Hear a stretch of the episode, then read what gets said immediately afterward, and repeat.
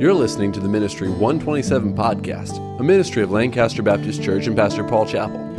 This Ministry 127 podcast is about leading others to God's agenda for their lives with Dr. Mark Rasmussen. Dr. Rasmussen has been involved in Christian college work for over 30 years, and he currently teaches full time at West Coast Baptist College while serving as its vice president. The title is Leading Others to God's Agenda for Their Lives. You might underline that at the top because it's very important to understand that we want is people to find God's agenda, not our agenda.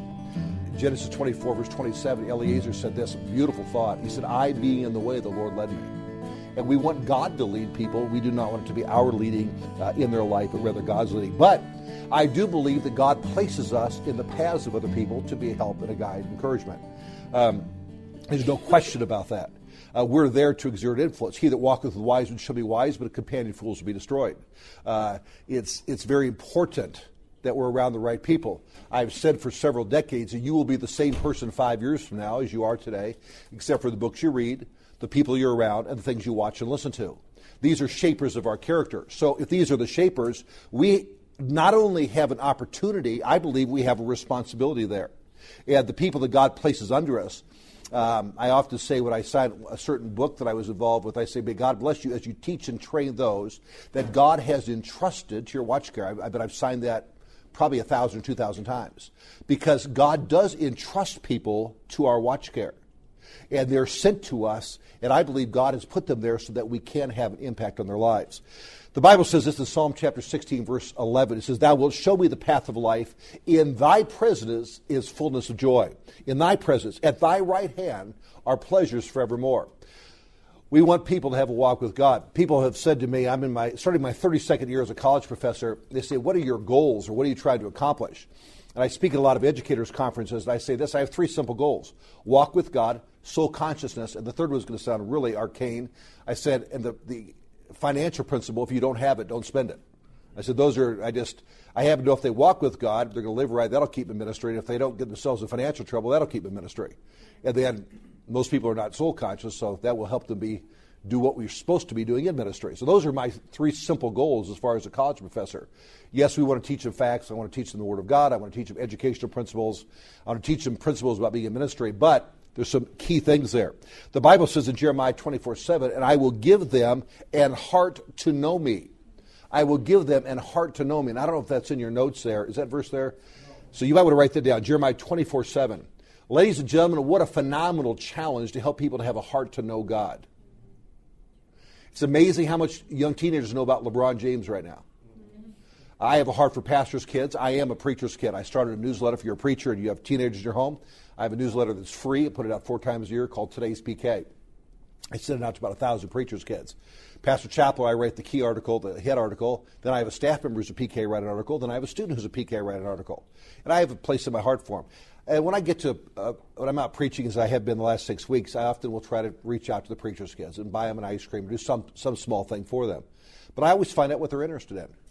And I'm thinking of a young man right now uh, his first name is Jordan, that's all I'll say. But he's a fine young boy. And I found out the love of his life is skateboarding. Well, I know the name of one skateboarder, you know. I do know they're called trucks and wheels on the bottom. That's about the extent of it. You say, do you skateboard? Do I look like I skateboard? Come on now. All right. But I wanted to reach out to him, and so I've sent him a magazine on skateboarding. I sent him a book. I've written him several times since I was in his church. And I've told him, I said, you know, if he's spending seven or eight hours a day on skateboarding, I said, that's not going to matter when it's all said and done. I said, it could be your hobby. You might want to spend an hour on it. But I said, you might be able to use that in the parks evangelism. So you're not going to be great. You're not going to do this for a avocation or occupation. I said, why don't you do some things that will count? I'm trying to guide him towards God's agenda. His agenda is skateboarding. That's his agenda. By the way, you want to know what people's agenda is? Where is their time? Where is their money being spent? Uh, you can tell where someone's agenda is by looking through their checkbook. If you could check the register for a year, you know where their agenda was. Uh, if you could look at their time planner and really know where their time goes, you would know what their agenda is. Have you ever met anyone whose agenda was hunting? I have. Have you ever met anyone whose agenda was golfing or fishing or major league sport? Right? And there's nothing wrong with any of those in the right proportion in our life. And uh, that's an interesting thought there. Proverbs chapter 4, verse 18 says, But the path of the just is as a shining light that shineth more and more into the perfect day. This session, I believe, will give you some practical precepts on finding and doing the will of God. I like to break that down finding and doing it. By the way, where do we find the will of God? I believe it's right here. Amen. I believe this book has all the answers. And I thought I was doing fairly well trying to read my Bible through twice this year until I found out Brother Davison's reading his through four times. And I found out that I had no longer killed the fatted calf. Okay, so, but this has the answers. And we must get people to inculcate Scripture into their life. Uh, the interest of thy words giveth light. Wherewithal shall young, young man cleanses away by taking heed thereto according to thy word. Thy word is a lamp to my feet, a light unto my path. Uh, by the way, let me say this. The answers are Bible. Since we don't know what the questions are, we better learn a lot of Bible so we'll have a lot of answers. Right. Um, very, very important principle, in my opinion. So, number one, we need to help people know that God's way is best. We need to help people know that God's way is best. Have you heard the little adage before good, better, best? Never let it rest until your good is better and your better is your best? I'll just tell you, friends, God's way is best. Here's a little thing, thought you might want to write down there. I don't know if I have this in my notes or not. I wrote this lecture back in like February. But as I was thinking and, and going over this even this morning, God's way, you always say, I'm glad I did. Not saying, I wish I had. You know, I'm always glad after I've gone soul winning. I'm always glad after I've read, read the Bible. Um, let me add one little thought here that may help you as you try to incorporate truth in those, whether it's your children or those you're teaching. Uh, the principle of first things is very important. If you know the Bible, you know there is a principle in studying the Bible called the principle of first mention. Right? You see when something was mentioned for the first time in the Scripture. Listen carefully. The principle of first things will help us make the right decision. What's in first place in our life? Um, Matthew chapter 6, verse 33, but seek ye first the kingdom of God. And then what? All these things we got to do. First things first. That's why I think young people ought to go to Bible college first for at least a year.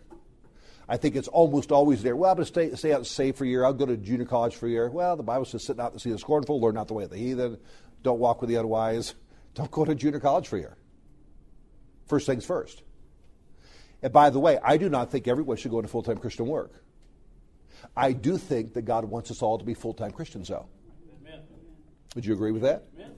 Most people are not called to full time Christian work, but they are called to be full time Christians. So help them know God's way is best. The puzzle of life will never be put together without the direction that only God can give. Uh, the pieces don't just fall in place. They must, there must be order and design, and God has given a blueprint. And when we follow His blueprint, there are no regrets. It doesn't mean it will be easy, but it is always the right way. And we must help people to understand that. The world's a kind of spiritual kindergarten where bewildered infants are trying to spell God with the wrong blocks. Whether it's what the world is trying to seek for peace and happiness, whether it's an alcohol, sybaritic approach for pleasure, materialism. And yet, what God tells us to do is to live with eternity's values and views to lay up for ourselves treasures in heaven, where moth and dust don't corrupt, where thieves don't break in and steal. And so we have to realign their thinking. Letter A, you need to know God's will because only God knows the future. You need to know God's will because only God knows the future. I'm 53 years of age. I'm keenly aware of the fact that I don't know how long I'm going to have. I travel about 100 days a year. I fly a lot. I travel a lot. It's interesting. You know, I don't know if someone will make the wrong turn. I, I passed a truck on I 75 that went off the road had a horrible accident just the other day. I don't know how much he was ahead of us, but he talked about tearing up guardrail. It was just a humongous mess. I want to redeem the time. Well, I can redeem the time. My mom was one of the best Christians I ever knew. Never smoked, never drank, kissed one man her entire life, never went in a theater. She died in her 50s of cancer. We don't know how long we're going to have. So let's redeem the time today. Let's redeem the time today. And uh, not everyone will live to be 80 like George Steinbrenner did when he passed away yesterday. Right. Um, whereas you know not what will be on the morrow, for what is your life? It is even a vapor. It appears for a little time and vanishes away. Number two, help them know they can understand God's will. Help them know they can understand God's will. The Bible says in Ephesians chapter 1 verse 9, having made known unto us the mystery of his will, according to his good pleasure, which he hath purposed himself. Let me repeat that. Having made known to us the mystery of his will. The Bible says in 2 Timothy chapter 1, verse 9, 2 Timothy is one of my favorite books of the Bible. Probably if I had to pick five, it would be in that group, along with Nehemiah, Psalms, and Proverbs. I just one of my favorite books. But 2 Timothy is a great challenge in how to live. And uh, it's a great directional book, if you will. It says in 2 Timothy 1 9, who has saved us and called us with an holy calling, not according to our works, but according to his own purpose and grace, which was given us in Christ Jesus before the world began. So God has a purpose for us. He has a plan for us that we need to be aware of. So, letter A, the will of God defined. The will of God defined. God has certain desires in his heart for you and for me and for those that God entrusts to our watch care. We need to help people seek out God's will. Um, I often pray, there's certain things I pray for every day. Uh, I pray every day for wisdom. The Bible says there's four ways to get wisdom. One of the ways is ask for it. If any man lack wisdom, let him ask of God, which giveth all men liberty and upbraideth not. You get wisdom through the scriptures. You get wisdom with wise people, and you get wisdom through the proofs of life. Um, I pray for wisdom. I pray for patience. I pray for purity. But I also pray for direction. I love the verse, I be in the way the Lord led me. The arm of flesh will fail you, but the Bible says his arm fails not. He never makes a mistake. I have GPSs that are wrong. I was in West Virginia about two weeks ago, and we were up in what they call a holler, okay? And I was lost. I was looking for Messiah Baptist Church, or the name of the church. And uh, a slight, slight t- tweaking the story, I got up there and the guy said, literally said, "What are you doing in the holler?" We'd gone off the road to the dirt, to the gravel, to the, we're up there to the last double wide of the road, you know.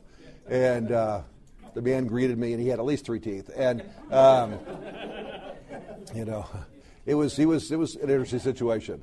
By the way, yes, we gave a track, but. Um, he, he, by the way, knew right where the church was, praise the Lord. Invited him to service, told him to come, I'd give him a CD. He didn't show up. But God has a will for people's life. It is defined, by the way. Samuel Clemens said this. He said, It's not the things in the Bible that I don't understand that bother me. I know God wants me to be thankful and everything, give thanks for this the will of God. I know that God wants me to be kind, be kind one to another, tenderhearted. I know that God wants me to be so conscious, go ye therefore. I, I know most of the things I'm supposed to do. I just finished reading the Bible through for the first time last month in June, and I, I don't claim to understand, even though I've taught in Bible colleges for 30 years, all of Revelation. I, did, I was challenged by reading for the first time where I really noticed it, where it says His name is the Word of God. That was a blessing. But I don't claim to understand all that. I start Leviticus tomorrow. Feasts and offerings, feasts and offerings, feasts and offerings. You know, people say, "Why do you read that?" It's there. It's part of the Bible. You know, I've never preached a sermon from Leviticus. I have no plan for it in the near future. You know, but let me tell you this, ladies and gentlemen. God's given me plenty of things that I know I ought to be working on. Yes, I'm supposed to love my wife the way Christ loves the church, a total sacrificial giving love. I do a lot of couples retreats. God's given us a formula for the home. Wives submit, husbands love, children, children obey. It's God's plan. People say, well, I don't really like that. I have to say this I don't write it, I just recite it. You know, it's what the Word of God says, it's what God wants us to do. So the will of God defined. Secondly, God's will and God's word. God's will and God's word. These two are inseparable. I believe that God's will for your life is already revealed in the Bible. That's why we must get people into the Bible. That's why we must have them, we must teach them the Bible, and that's why they need to hear the preaching of the Bible. I believe that with all my heart. God's will and God's word are inseparable. Number one, we see the direct commands. The direct commands. Ye fathers, provoke not your children to wrath, but bring them up to the nurture and admonition of the Lord. And be ye not drunk with wine wherein is excess, but be filled with the Spirit.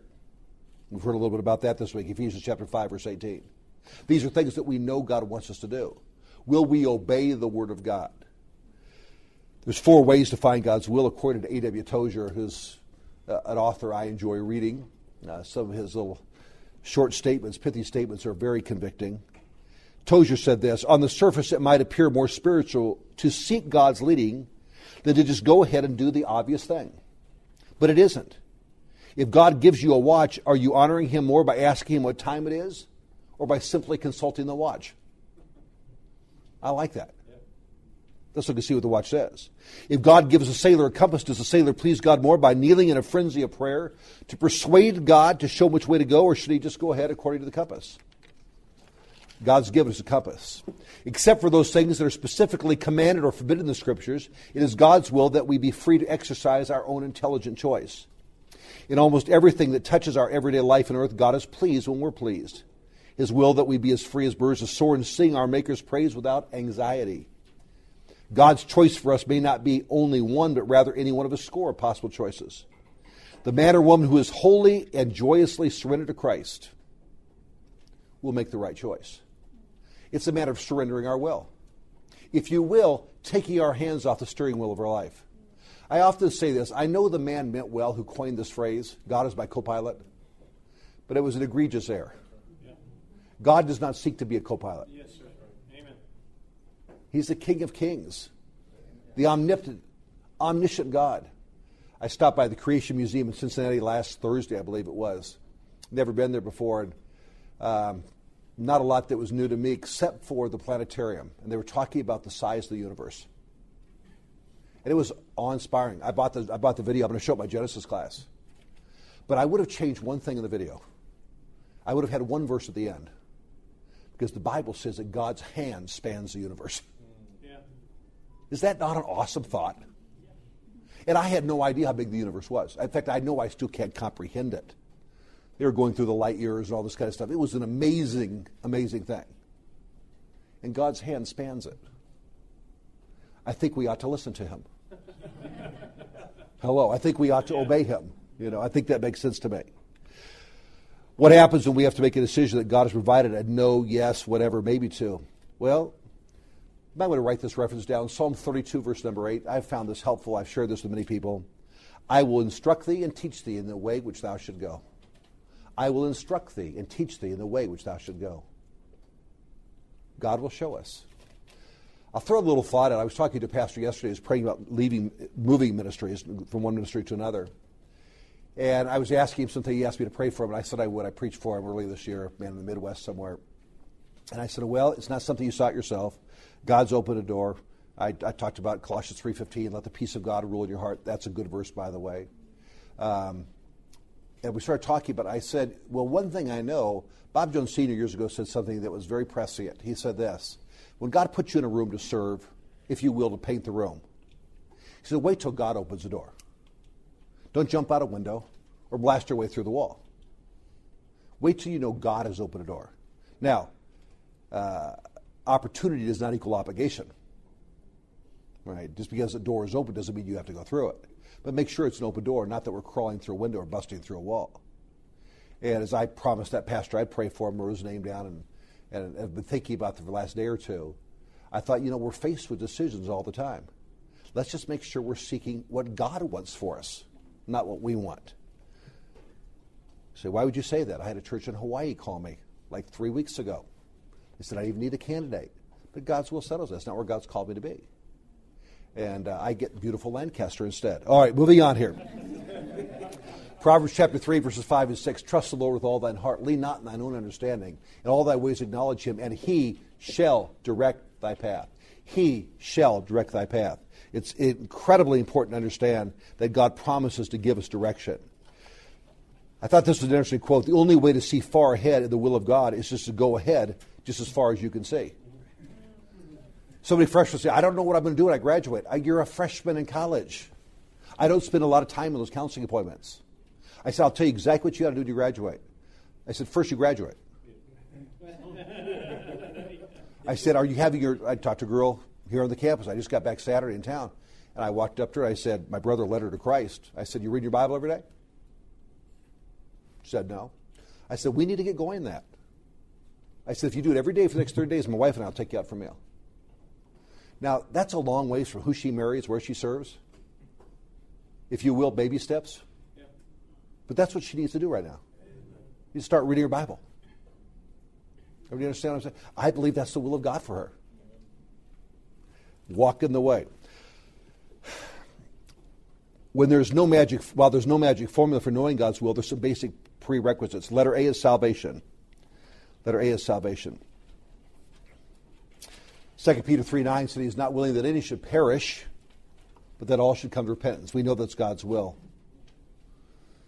I even like the word predestinated. It's found in Ephesians chapter 1, verse number 5, having predestinated us unto the adoption of children by Jesus Christ.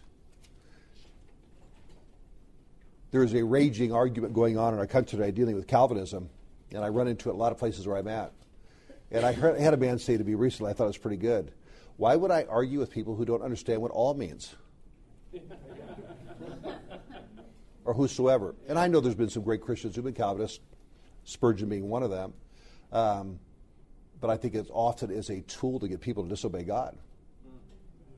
Because people who are staunch Calvinists usually, usually are not real evangelistic. And there have been a few exceptions, uh, but uh, just a thought on that. First of all, salvation. Letter B, once we get saved, you know what God's looking for next? Surrender. Now, that's obedience, but surrender. It's impossible for us to see further into God's will unless we're willing to obey the will, which we've already seen. Obey what God's told us to do. Remember Clemens' statement it's not the things in the Bible I don't understand that bother me. I know God wants me to be kind to my wife. I'm supposed to love her the way Christ loves the church. Like most of us have been here, my wife's better than I deserve. Um, an amazing thing. Our daughter, who just got married in December, was expecting. Um, my wife was talking to her one day, and I was really stunned. She was telling Elisa, she, she was talking to her about submission. And she said to Elisa, I kid you not, with my hand the Word of God, this surprised me. She says, You know, I don't agree with Dad on everything. I was really surprised to find that out. I, I said, I really, I actually asked her what for. She, actually, she's a little bit stricter than I am in a few areas. And uh, I was stunned. But she said to Elisa, she said, if dad's wrong and I submit to him, he's the one who's accountable for the family. We're married 29 years, we find out there's something she didn't agree with. She grew up camp meeting, Bible Belt. I grew up in Southern California. Hey, but just kidding. Uh, both grew up in preachers' homes, but I was surprised to find that out. She knows her will is to submit. God's will for her to submit. It's God's will for her life. Are you willing to surrender? I love Romans 12, 1 and 2. I beseech you, therefore, brethren, by the mercies of God, that you present your bodies a living sacrifice, wholly acceptable unto God, which is your reasonable service. This is my ordination Bible. I've had this for about 25 years. I just started getting signatures, but I've had one signature in it for 20 years. Lee Roberson, right there. I just started, I picked 20 names. In fact, two of them are here at this conference that I asked to sign it. Uh, Dr. Sam Davison and Dr. Bobby Robertson. I just started getting some. I've got Dr. Siskin here, Dr. Rick Martin, the Philippines, Dr. Gibbs, Tom Farrell, and I want to give this to my son someday and I'm thinking ahead that someday this, this might be his preaching Bible. I've had it recovered. I've had it resewn twice, and uh, it's the one I never check this one. I carry this on the plane with me. I would never check it, and uh, the other night it disappeared, and I just I don't lose my Bible, and uh, I was kind of panicking because for one thing I have probably 500 outlines in here, and uh, and it's my ordination Bible, and it just means a lot to me. And then I checked the lost and found. I went in the auditorium, but I just don't lose my Bible. Well, I'd taken Brother Ogawa back to his hotel, and he took my Bible with him. You have to watch those Japanese. And uh, it was Pearl Harbor all over again, you know. And, and I was going through, and I finally said, I know I took it out of church. I know I put it in the car. And I, I called Mrs. Sis, because obviously he speaks Japanese. I, I couldn't talk to him. And uh, he bowed to me many times the next day. Oh, so sorry. So sorry. You know. oh, I said I was ready to come after you. But, um, friends, let me say this. It's great to have a Bible, but did you read it this morning before you came over here? I'll go back to that principle first things. I've got some rules no Bible, no breakfast. I subscribe to three newspapers and I have two email accounts. No Bible, no newspaper. First things first. First things first.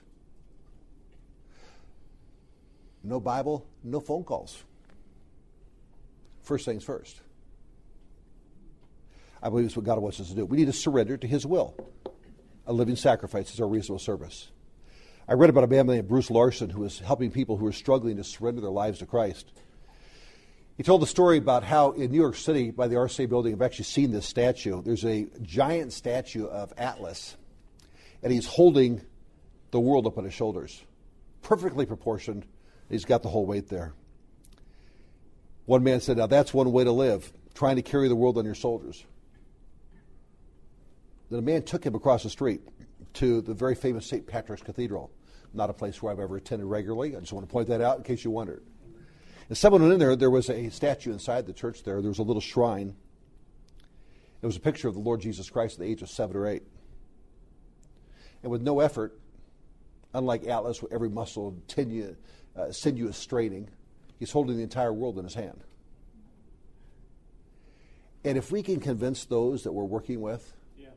to stop trying to carry the weight of this world and to give it to Jesus Christ, take your burdens to the Lord and leave them there. The great allegorical novel written hundreds of years ago, I've actually been to John Bunyan's grave at Bunhill Field over in England, right across the street from Wesley's Chapel. He's buried there. Susanna Wesley, Charles Wesley, Isaac Watts. It's the nonconformist graveyard. I actually went into a graveyard about two weeks ago. I saw Jonathan Edwards' grave. It's right across from Princeton Seminary. And uh, B.B. Warfield's buried there, and uh, Grover Cleveland, Grover Cleveland, one of our presidents, is buried there. But I went to see I went to see Edwards' grave uh, there in New Jersey, right across from Princeton. But I wonder, are we trying to carry all the weight? People are so worried about these things, and what we need to say is give it to the Lord. Yep. Yep. Give it to Him. Bunyan said this. He said the problem with Pilgrim was he was not willing to relinquish his burdens. And when he finally released the burdens, they rolled and ended at the foot of the cross. It was all taken care of. When I talk about helping people find God's will and this type of situation, I'm reminded of the story about the young man who was hitchhiking and carrying his big haversack for the military, and finally the truck pulled over and said, Hop in. And the boy got up in there, he struggled, he pulled the haversack, put it up in his lap, and said, Son, put it in the back, man. Put it in the back. He said, I can't ask you to do that too. And sometimes we ask Jesus to save us, but we don't want to ask him to take our burdens from us and take the weight off of our shoulders. Brother John's a good friend of mine. John's a graduate of MIT. His wife teaches here in our college. Prayed for you this morning, John. John flies the F 22? F 22. And tomorrow he's got to take a, uh, sorry, th- yeah, tomorrow, Thursday, he's taking a flight. He's flying a special jet that the last time they flew it crashed. The pilot died. Are you squadron commander? So He's a squadron commander at Edwards Air Force Base. I can't help him. His wife asked me to pray for him. She's a good friend. I did. I have. But you know what? God can help him. I believe he'll come through it fine. Uh, I trust the Lord. But are we really getting across the message of trusting the Lord? Let's not carry it. Letter C separation. Separation it's an interesting thing that the Bible says, For this is the will of God, even your sanctification. Let me repeat that. For this is the will of God, even your sanctification. We live in a world, well, the Bible says in the last days, perilous times will wax worse and worse. I served at two colleges on the other side of the Mississippi for 20 years. When I came back to California, where I grew up till the age of 18, I'd never moved back home after that time. And I began to preach out here in California. I was amazed by the proliferation of casinos. Suddenly, Indian land was everywhere near a freeway. there were casinos everywhere. I, I just couldn't believe it. It's changed the state. By the way, how well is the state doing? We have all that free money now. Today, our country is being cored out from the inside like there was a giant auger in the hands of a giant ape. That auger, the auger of pornography, drugs, gambling, while America still looks like a giant sequoia redwood, it's being cored out from the inside. That's why we need to teach the people that are entrusted to us touch not the unclean thing. I was talking to, counseling somebody yesterday, and a tragic situation with the church where I preached it within the last year, and just Satan got in. Satan got in. Um, we need to help people to know we're supposed to walk holy sanctification. Letter D, the last one of this, is sincerity. The Bible says, not with eye service as men pleasers, but as the servants of Christ, doing the will of God from the heart. Pastor Chappell is a very good friend of mine. I love him very much. He's, it's been the happiest 13 years of my ministry. And I've been in ministry now for starting my 32nd year. I want him to be pleased with my work, obviously. But you know what? I came to the conclusion a long time ago that ultimately I ought to be concerned with Christ being pleased with my work. Not with eye service as men pleasers but doing the will of God from the heart. Sam, you were for a great man. I love, I love your pastor, Brother Wilkerson. I respect him greatly. He's, he's taught me things in my life. But you know what? If you really please God, He'll be pleased. He'll be pleased. Number three, help them see that guidance is from God's will. Help them see that guidance is from God's will. Where is this from? And I've got three things here under this very quickly, and I know at time I've got about five minutes left. First of all, from the Bible, I've covered that enough, but just fill it in the Bible. It's our guidebook, it's our map. I've taught U.S. history for 31 consecutive years. It's the last history class I still teach. And I usually start off in history talking about the age of exploration. We'll talk about Prince Henry of Portugal. We'll talk about Vasco da Gama, Cortez, and others.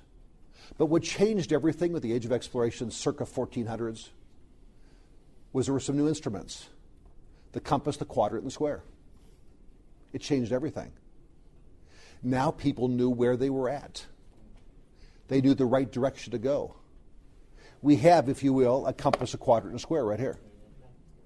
Our GPS for life, the Bible. Number two, prayer. There's a book in our bookstore. It's called Prayer for Revival by Benny Beckham. And uh, let me tell you a little story about Benny Beckham. Benny Beckham was a pastor in the southeast somewhere, and he was the kind of guy who studied four hours a day, went soul winning every day, and really lived his life. And one day he found out his wife had cancer. He said it was like the Lord spoke to him and said, Benny, you've been doing all by yourself all these years. Take care of this by yourself. His wife died. And all of a sudden he realized the importance of prayer. And the book Prayer for Revival, ghosted under revival is the word survival. There's five things that are integral to the Christian life. We have to go to church. I don't think for one person here it's hard to go to church. You're not an obedient Christian unless you tithe. Where do we rob the it tithes and offerings? I have a 17 year old son. I make him give 20% of his income to the Lord. 10% tithe, 10% faith promise. By the way, he gives offerings above that to our building programs, things like that. And God's honored him for it. But I don't think anyone here probably has a problem with that. If you do, you're just a disobedient Christian. Thirdly, read the Bible it's been my habit. My dad taught us to tithe when we were five years old. We got our allowance on Sunday morning in two stacks. It was always in change, I can promise you. Pastor's, pastor's family with seven kids. Um, but he said, here's your stack, here's God's stack. So go to church, read your Bible, tithe, that's easy. But there's two other areas that are intrinsically important that I believe are like the work of the ministry. is soul winning prayer. And for me, I'll be quite honest with you, they're both still work. And I'm just being very transparent here today. Yep. I believe that many of our shortcomings are because of prayer. I encourage you to read E.M. Bounds. Read Prayer, Asking and Receiving by John. Rice. Read the book by Becca. The book by Becca may be the best book of prayer I've ever read. And uh, Eh, eh, not published by Striving Together. I mean, it just it's all his project, but it's a good book. And it impacted me. I like books that impact me. Number three, the work of the Holy Spirit. You're hearing a lot about that this week, so I'm not going to go over this again. But, friends, do you know the Holy Spirit was given to us to guide us? Let me ask you a tough question today. When was the last time you said, Holy Spirit, please guide me today? I believe He is the forgotten member of the Trinity. Sometimes Catholics do more with the Holy Spirit than we do just by going like this. He wants to guide us in all truth. It's what God wants. Letter D, normal circumstances. As God has not left himself without witness, so he has not left us without guides to show us our way, said Matthew Henry, the great commentator. God allows things to happen. It says in Isaiah 30, verse 21, And thine ears shall hear a word behind thee, saying, This is the way, walk ye in it, when ye turn to the right hand and when ye turn to the left. I, I, I, use a little phrase. Let's teach young people, let's teach those that are entrusted to our watch care to obey every impulse of the Holy Spirit. If we're saved, the Holy Spirit will tell us the way to go. How many times has He told me, witness that person? I've tried to make certain vows. I try to promise God every time. I've flown 1.2 million miles on American Airlines. Every time I get on a plane, I'll be on a plane tomorrow morning at 6 a.m. flying somewhere. When I get on a plane, I promise God I'm going to at least give a tract to everyone I sit by. At least try. By the way, most of them take it. Often they'll read it. Sometimes they'll say, What meanest this? and like it says in the New Testament, some mocked, some will say, We will hear thee again, and some will repent. Number four, help them see the hope of happiness is in doing God's will. I believe with all my heart that happiness is finding God's will and doing it. Amen. Friends, I did not move to Lancaster because it was such a beautiful area. I know that stuns you. I know that's stunning. I came here because I believe it was God's will for my life. And the will of God settles everything. Um, some things may not make sense, but what is the will of God? By the way, the will of God is delineated in the Word of God. Do you know that? I know this because I've been audited before. By the way, I've never, never had to pay any extra money, but I've been audited. And I know that the IRS says that ignorance is not an excuse. Because we did not know the law does not make us non culpable for obeying the law. God's word is very clear. You know, when the Bible says, Blessed are the peacemakers, does that, ensue, does that infer to you that just maybe that we're going to have conflict in our life sometimes? Isn't it interesting that God says, Blessed are the peacemakers, not the peacekeepers? There's going to be struggles, there's going to be problems. But God says there is a blessing on those who help bring about peace.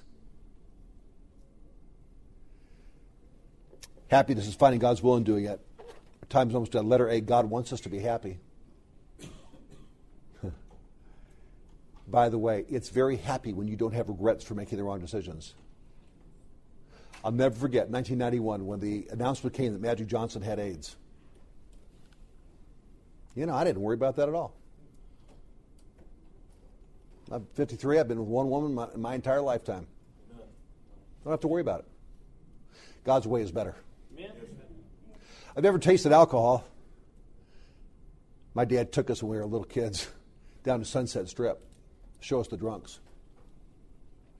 Man, I'm looking out the window. Whoa, people laid in the gutter, vomit on themselves.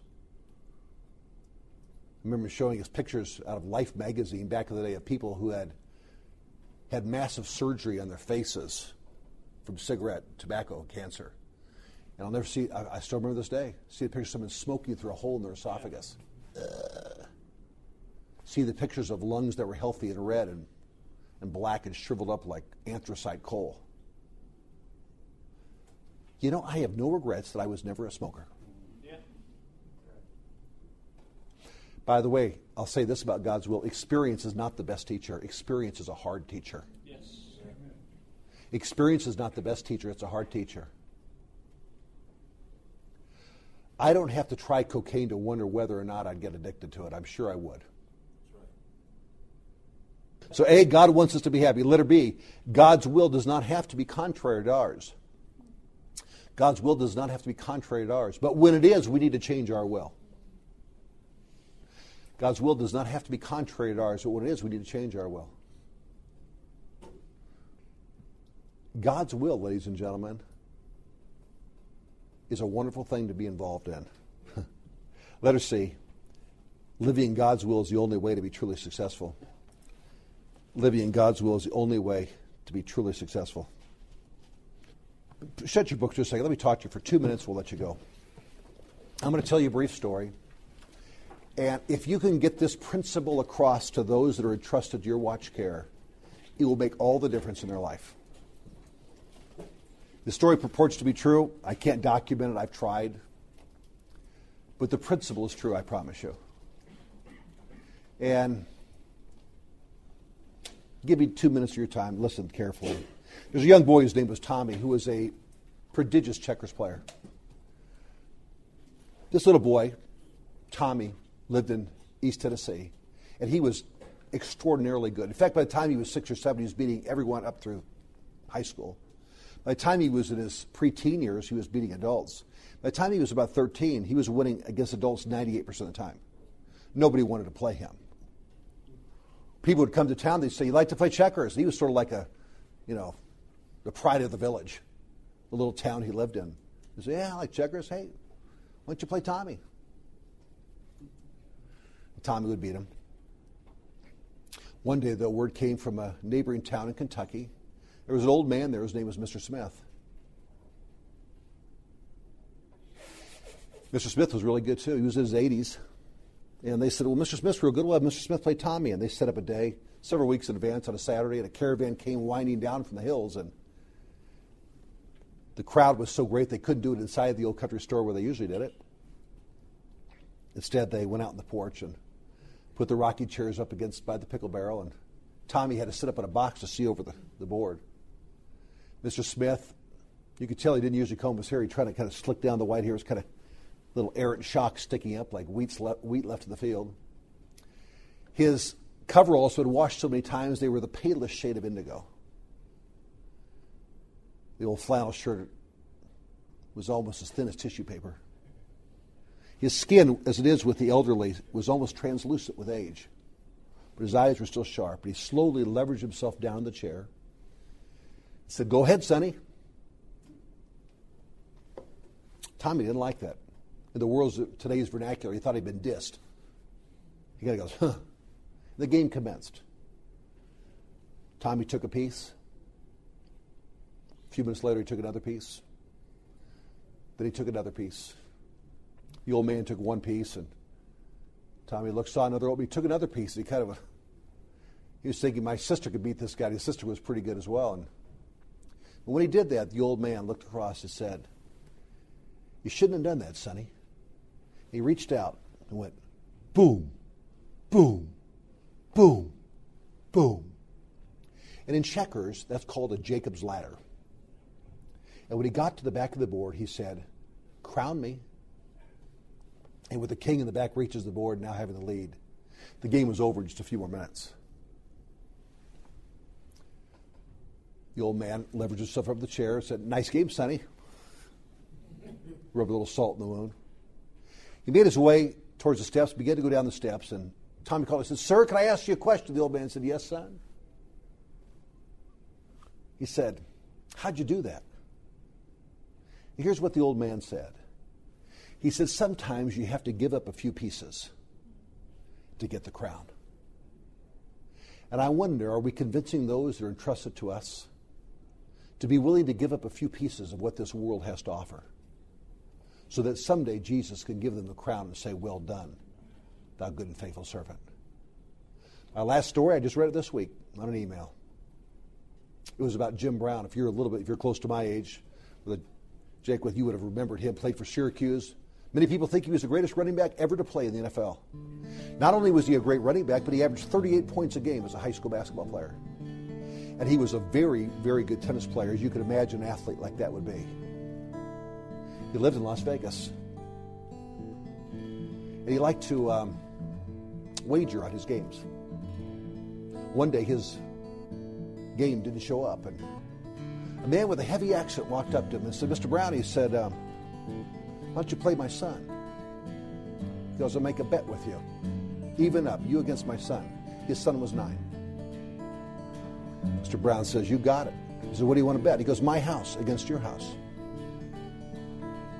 The owner of the country club was going. Jim Brown, pride welling up a little bit, said, Absolutely, I'll play it. And they ended up making the bet $10,000. Jim Brown was defeated in straight sets by nine year old Andre Agassi. the last thing I'll say about God's will is we're never strong enough to do it by ourselves. Because Satan, like little Andre Agassi, may look easy to defeat, but he's like a roaring lion. And we need to hide ourselves and garb ourselves in the Word of God and seek to do His will. Thank you for listening to the Ministry 127 podcast. Today's lesson was on leading others to God's agenda for their lives with Dr. Mark Rasmussen.